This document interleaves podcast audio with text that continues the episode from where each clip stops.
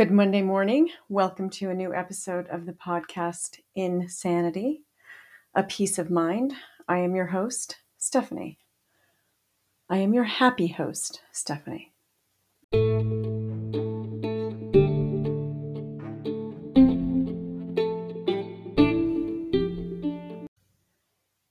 Happy host because this episode, episode 57, I'm going to take a detour off of habits and relationships and habits and relationships together to talk about happiness. And I'm not going to talk about happiness in connection with, oh, all the blah world events and all the ways we are sad and all the ways we're lacking in happiness. This is more or less some personal insights and then some research stuff about happiness. And it's just an overall podcast to help, I guess, to help us all figure out how to increase in happiness.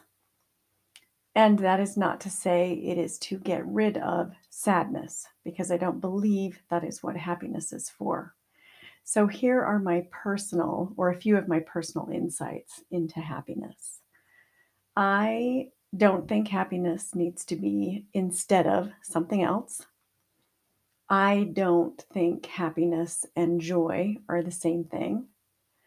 I think we can be situationally happy and then for a long time feel sad or overwhelmed or some other emotion I think joy is more intrinsic and grounding in that it is perceived as a more durable way of being. That's my opinion. I believe you don't have to force yourself to be happy. I believe people have a lot more control over their level of happiness. And if you find yourself miserable, and I do not mean sad or discouraged or depressed or anxious, but I do mean miserable in an otherwise decent life, and you are struggling finding happy moments, I believe that is more of a choice than anything else. And those are a few of my personal opinions and insights into happiness. I am a generally happy person, although I don't know that I come across to other people as happy. And maybe that's because, in addition to everything else, people have different ways of defining and or experiencing happiness. I am generally not usually sad. I do rarely, I do rarely, wrong choice of words, I rarely feel terribly discouraged I do feel emotions like overwhelm, anxiety, frustration, um, maybe some helplessness, maybe some, oh, certainly occasional sadness that does creep in depending on different scenarios or how I'm viewing other people's experiences or what my relationship is with other people. But overall, if someone were to ask me and I were to take some sort of self assessment, I would consider myself a generally happy person. And I definitely consider my life joyful, even with all of its ups and downs and all the struggles that I encounter. So, those are my first initial thoughts on happiness. And so, I'm going to talk about happiness, but I'm going to do it in a rather um, therapeutic way and kind of talking about the science of happiness. So, the first thing is probably to uh, define happiness. And this is a definition from positive psychology. I didn't look up to terribly many I did not look up to terribly many definitions. So I'm just going to go with this one.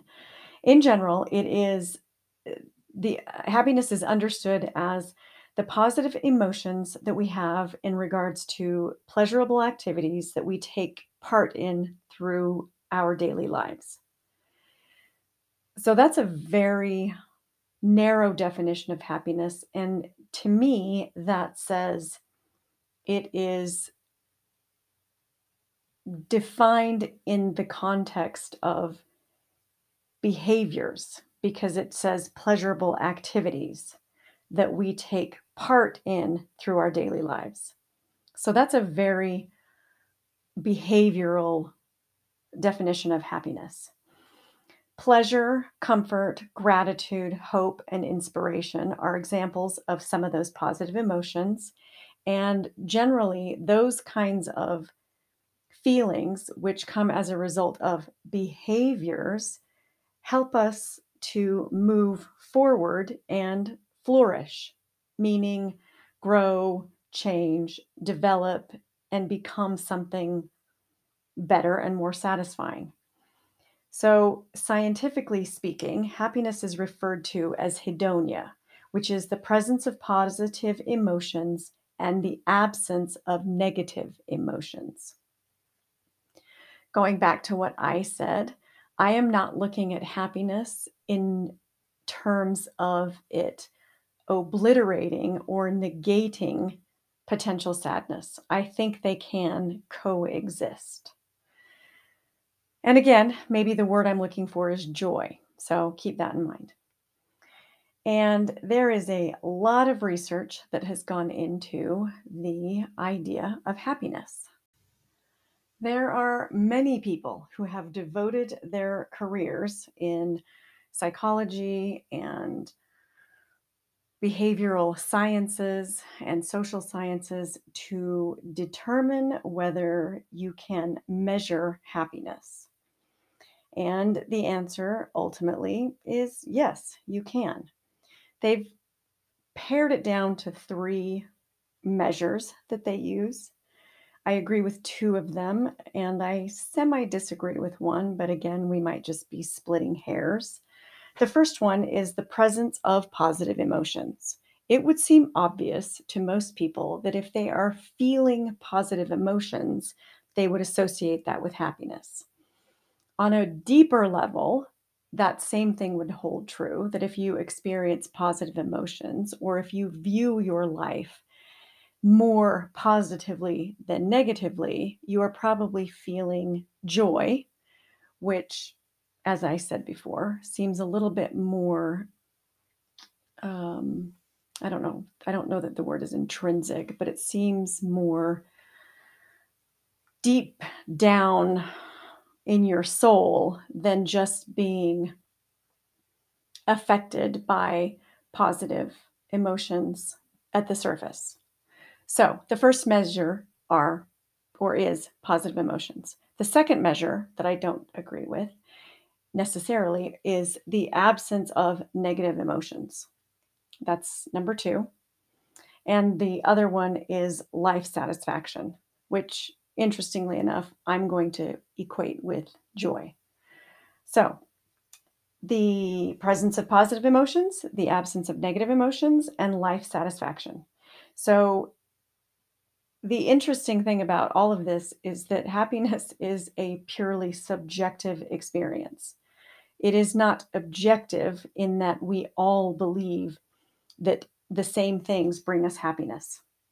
So, when you take a self report measure of your happiness, it, you cannot report on, you, you can't make that mean the same thing for someone else. So nobody is better at reporting on someone else's happiness than the individuals themselves. If uh, you want to know if you're happy or not, you would have to answer the questions, not have someone else answer them and then assess whether your life is similar to theirs or not. So, uh, self report measures and questionnaires are the most common formats for measuring happiness, and they have several. One is called the Positive Affect and Negative Affect Schedule. There is one called the Satisfaction with Life Scale, and another one called the Subjective Happiness Scale. They are the ones that are used most frequently to measure happiness. So, if you can measure happiness with self report assessments, then there must be some reason to use those assessments, which takes us to the science of happiness. And there is actual science be- behind what happiness is, how to experience it, and what happy people do differently, and what we can do to feel happier. The interesting thing about the science of happiness is that as often as not, our brains will trick us into thinking that something will make us happy when in reality it does not. And there are books and podcasts and other resource material out there, super fun things to read to kind of dig into that area of how the brain sort of deceives us more often than not into not understanding what things actually make us happy. However, there is a lot of stuff that has been learned about how people experience the sunny side of life and the more joyful, focusing on the more positive experiences in psychology, I'm going to go back for just a second. In psychology, psychology started as looking at the negative things and what was wrong. So, with the surging movement towards positive psychology, we're learning that there's a lot of good reasons to focus on that bright side of life. So there have been a lot of studies, and some of the things that we have learned is that if you think money can buy you happiness, you are correct, but only up to about $75,000. Research shows that after that, people who make more than $75,000 have no in, in experience no more happiness than someone at that marker. And that's because $75,000 is about that critical mass amount that gets you to where most of your financial needs are met and then some.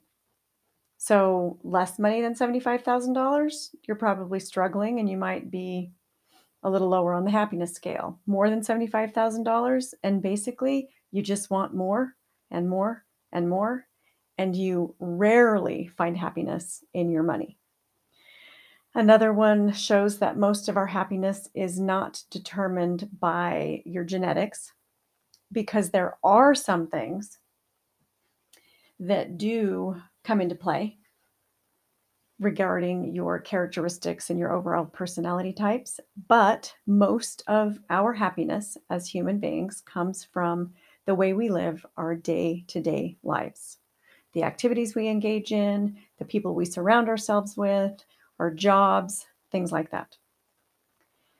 Another research based finding is that when you try really hard to be happy and really hard to find happiness, you generally experience exactly the opposite.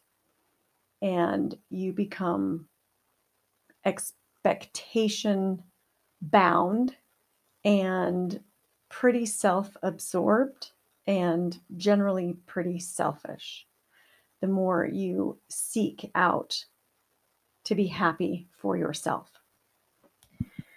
Um, another one is that trying to find happiness, if you are seeking it out through community, family, friends, social experiences, that is usually a winner in terms of helping create and increase a person's self report happiness measures.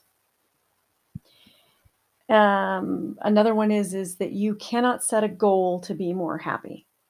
Well, you can, but they generally don't work because the more specific, well, let me rephrase that. It's probably not useful to set a specific goal in terms of increasing your happiness, meaning a SMART goal or something that has a lot of really specific detail. Because the more specifics you seek after in terms of increasing your happiness, the less likely it is that you are going to get there. Again, this has a lot to do with expectations and whether you meet them or whether they are thwarted in your very specific goal to be more happy. So, a vague happiness goal is a whole lot better to engage in. Okay, there is also a relationship between religious involvement and worship and happiness. Generally speaking, people of faith and people who exercise that commitment to faith are generally more compassionate people, and compassion tends to be a pretty good measure of happiness. So, those are some things that have been learned by researching happiness. And I think they're pretty interesting. I'm going to stop here for a second and just list a couple of books and a couple of things that I have read that are interesting, and I will link them in the show notes because I'm not necessarily going to remember the authors of these books or um, maybe even exactly what they're called. But there is a book called What Happy People Know that I read years and years and years ago that is a really great book about happiness. The Happiness Trap, it's a therapeutic book, but it is also pretty accessible to just about anybody who wants to read it and it is written by a guy named Russ Harris. And then I have been listening to a podcast called The Science. No, it's called The Happiness Lab. And it is done by, oh, Santos is her last name. And she is a professor and uh, teaches at Yale. And she is basically a happiness researcher. So, those are some great resources if you want to start to just familiarize yourself with what happy people know.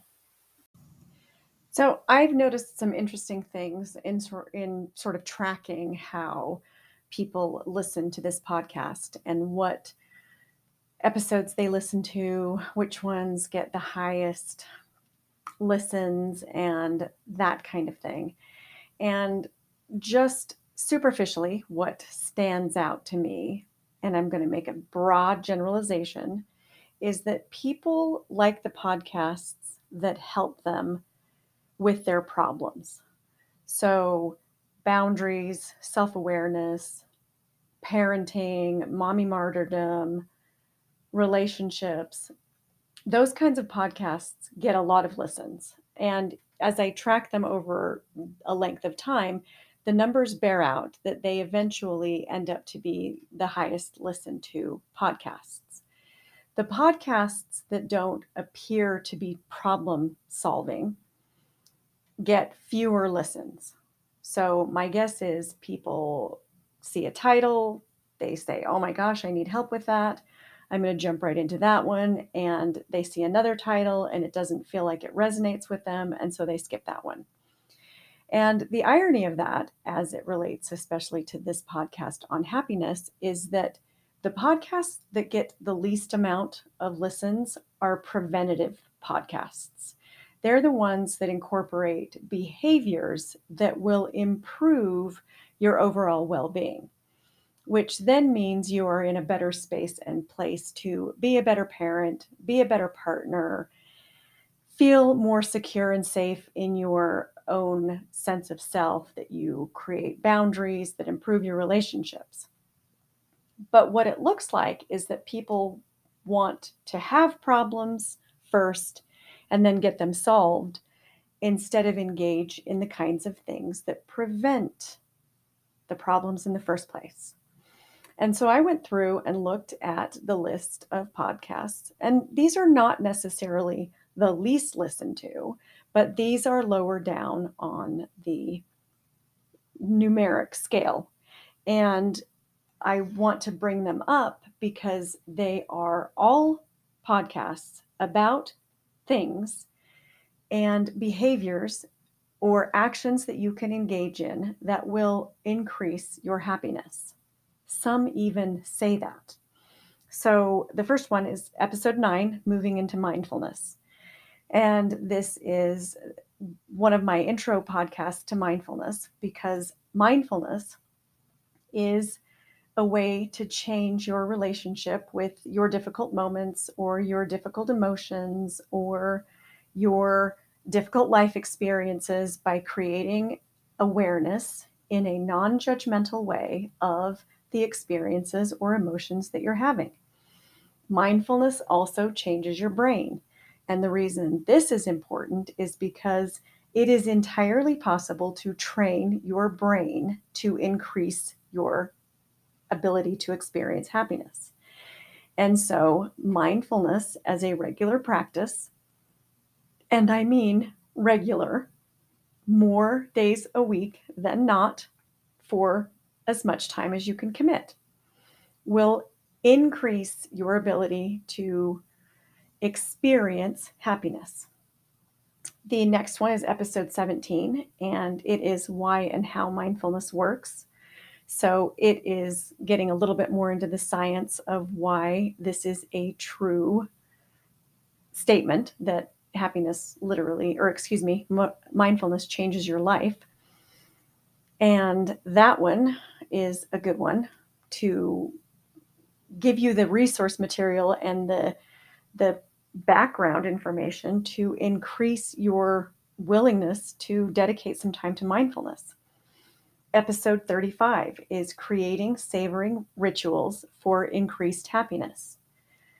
That title fell flat, apparently, because that is one of the least listened to podcasts, which is so funny because it is an actual exercise designed through positive psychology to increase your ability to experience happiness. And not just happiness through behaviors, but happiness that can be translated or transferred into joy.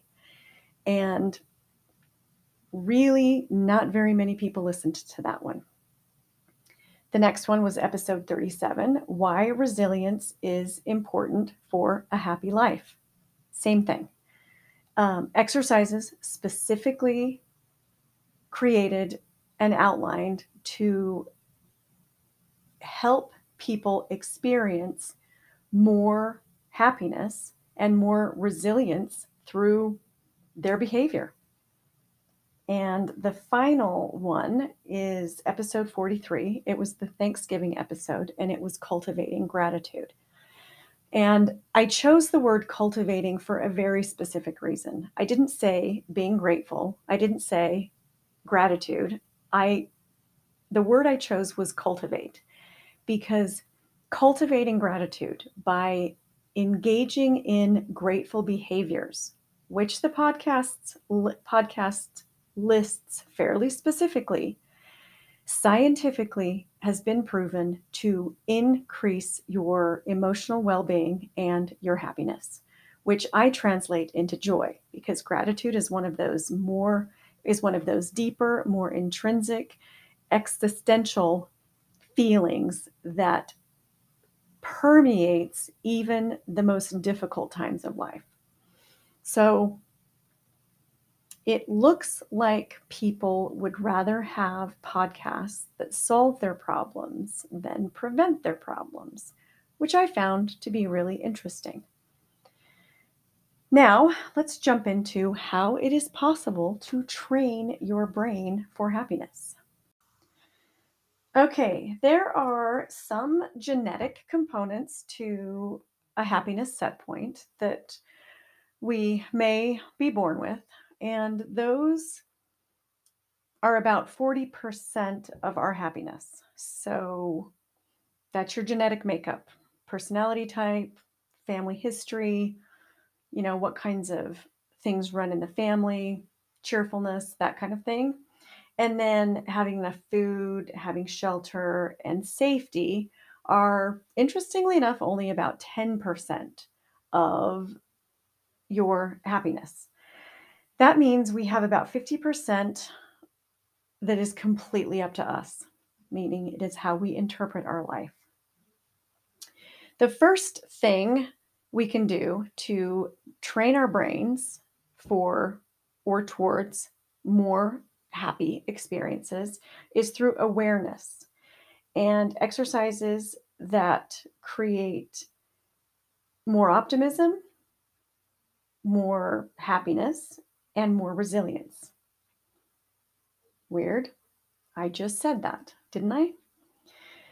And so there are new discoveries in the field using positive psychology that show physical health, your psychological well being, and your physiological functioning are all improved as we learn to feel good. So it's easier to talk about how we can train things out of our brain to increase our happiness because we are people who spend a lot of time ruminating and simmering in cognitive distortions or negative thoughts. Cognitive do- distortions being we perceive the world through these lenses that are not helpful to us. So, one of the cognitive distortions or thinking errors that we have is this idea of perspective excuse me, perfectionism. And we need to get rid of our strong perfectionist traits because they're not really serving us the way you might justify having them makes you think they serve you. So, getting rid of our perfectionist thoughts means we sort of decrease our expectations and we alter them to be more realistic. So this would look like okay, let's use perfectionism in I don't know, school. All right. I mean, this is an easy place for kids to be or to think they have to be perfect or to practice their perfectionist skills they have to have perfect scores. They have to get all A's. They have to have the best of this and the best of that. And those expectations that they impose on themselves, or even that are imposed on them by other people, creates this impossible standard to live by. And so that first B or that first 90 or something like that is not only an opportunity for you to feel bad or maybe decrease in your positive emotions and increase in your negative emotions but it is in often it often it is devastating. And devastating emotions are not creating happiness. So you got to get rid of perfectionism and train that right out of your brain. The other one is Comparisons, social comparisons. When we compare ourselves to other people, we will always be disappointed. This is not a good way to be happy. Because the other thing that is really fascinating is that human beings rarely compare themselves to people who are less fortunate or less than or somehow inferior to whatever it is they're comparing. And it's hard to engage in healthy social comparison but if you can, what that looks like is finding what you admire in someone else and trying to strive for those same qualities. But that's not what we usually do. So we want to train out of our brain social comparison. The other thing that people think make them will make them happy but generally will not is materialism. So we want to get materialism out of our brain. I don't know how we do all of these things, but we want to. So if you are attaching your happiness to external things and material wealth or possessions, that's a pretty dangerous way to hook into what you think will make you happy because the minute we lose any of that or alternatively cannot obtain it, we are left with this void of dissatisfaction. And that does not increase happiness or happiness experiences. Okay. Another one is basically a lack of gratitude or entitlement. We'll call it entitlement. If you believe you are entitled to things that you are, let's say you're getting them regularly and you feel pretty good about what you have, what you can achieve, what you can get, what's yours, that's all fine until it's not. And then when it's not, you are left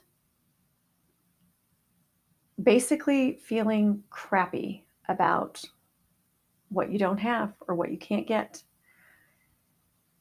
And it is hard to be satisfied when you cannot constantly obtain new things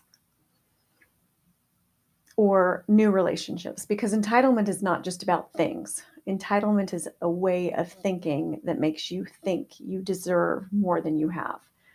Another one is maximizing the maximizer will always search for something better, even if they're satisfied. This is why the money does not bring happiness past about $75,000 is because maximizers always need more. And when you always need more, you have very little time to be okay with what you do have. That could mean a relationship, that could mean a home or even a car. You may not have the best car. You may not have your dream home. You may not be able to buy everything you want. But if you're satisfied with that, instead of trying to maximize it, then you will not suffer from ingratitude and the idea of always pursuing something that you cannot obtain? Well, the question then is why would we want to do these things or experience more happiness or be more happy or do the work that requires us to engage in more activities or more behaviors that increase our experiencing of happy, pleasant emotions. And that would be because happiness and a better attitude about life have a lot of positive health things that we can enjoy. For example, happiness is linked to lower heart rate and blood pressure, as well as healthier heart rate variability. Happiness acts as a barrier between you and germs. So, happy people are less likely to be sick.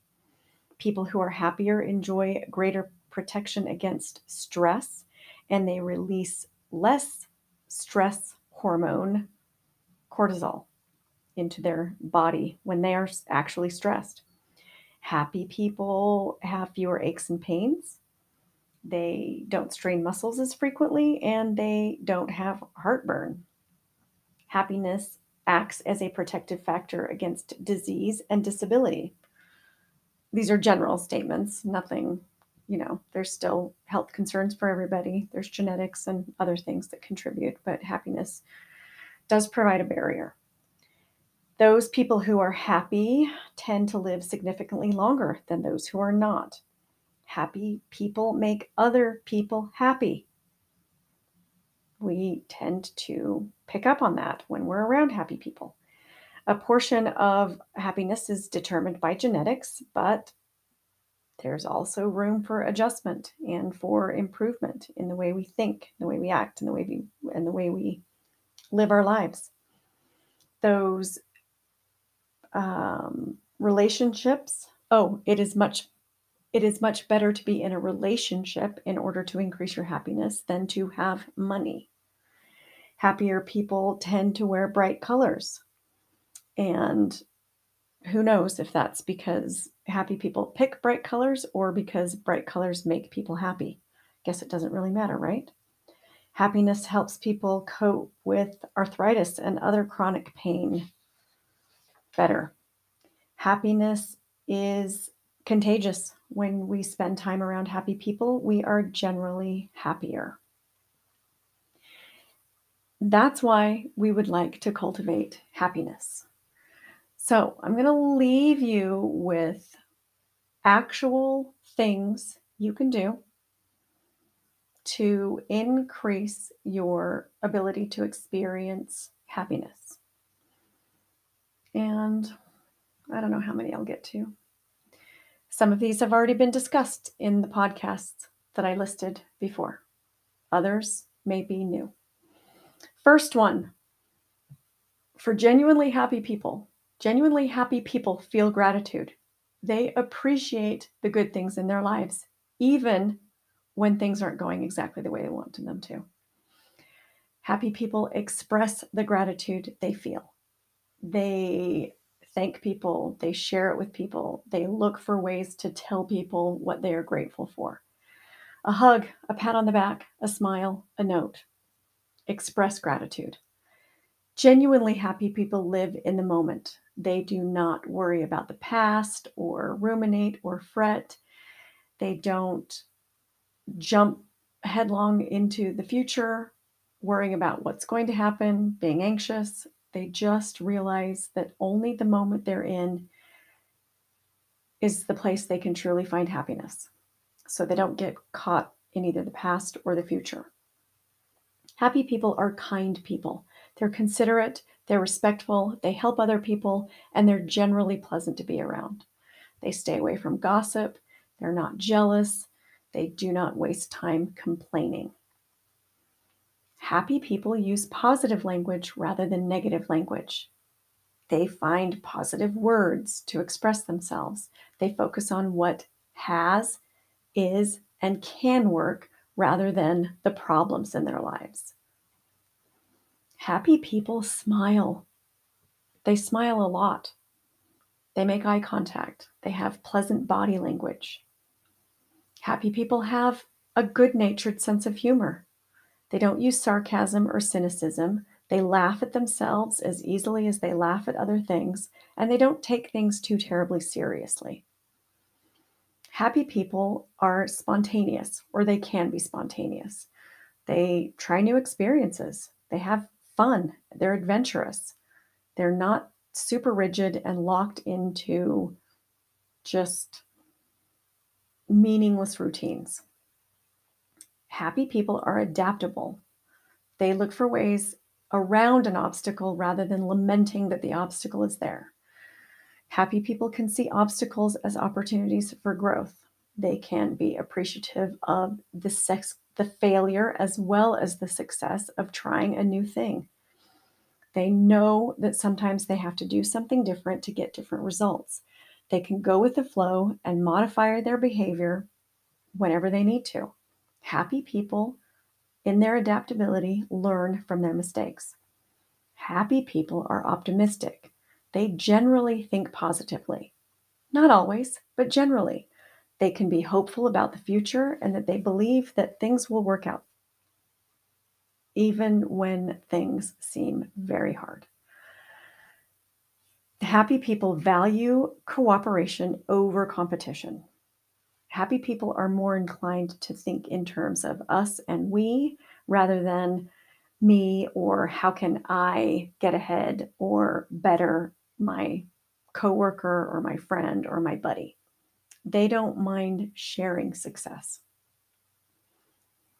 Happy people are also enthusiastic for other people's success. There is room in this world for everybody to succeed. We do not have to lament or criticize someone else's success, even if they succeeded at our expense. Happy people are curious. They have a decent amount of interest and they like to learn and they like to grow. Happy people generally prioritize spiritual things over the materialistic things that do not last. They're not comparing themselves with their neighbors. They're not trying to get more than their friend. They're not trying to climb the corporate ladder in an effort to be better than someone. They live within their means. They don't worry about getting more. They prefer to be in relationships with people, have family and friends. They like to enjoy things, and they value experiences over possessions. Happy people are good listeners.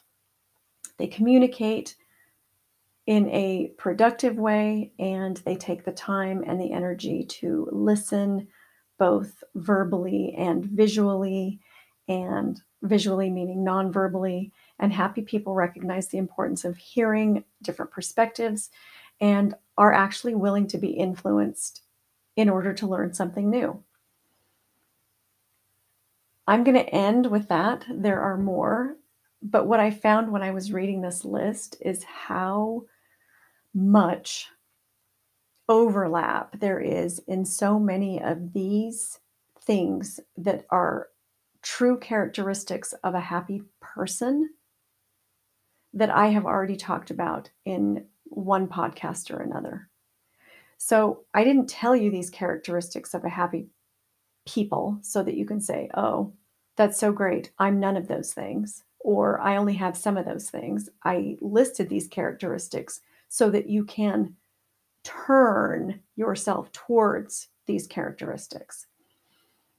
People who are happy have these, and people who want to be happy engage in these. So it goes both ways. So I want to see more happiness. I would love to see people engage in experiences in ways that create more overall positive emotion. I'm kind of rambling here, but I want to wrap it up in a way that sort of takes it back to what I started with. I don't believe happiness has to can I do not believe happiness can only exist if you are not sad.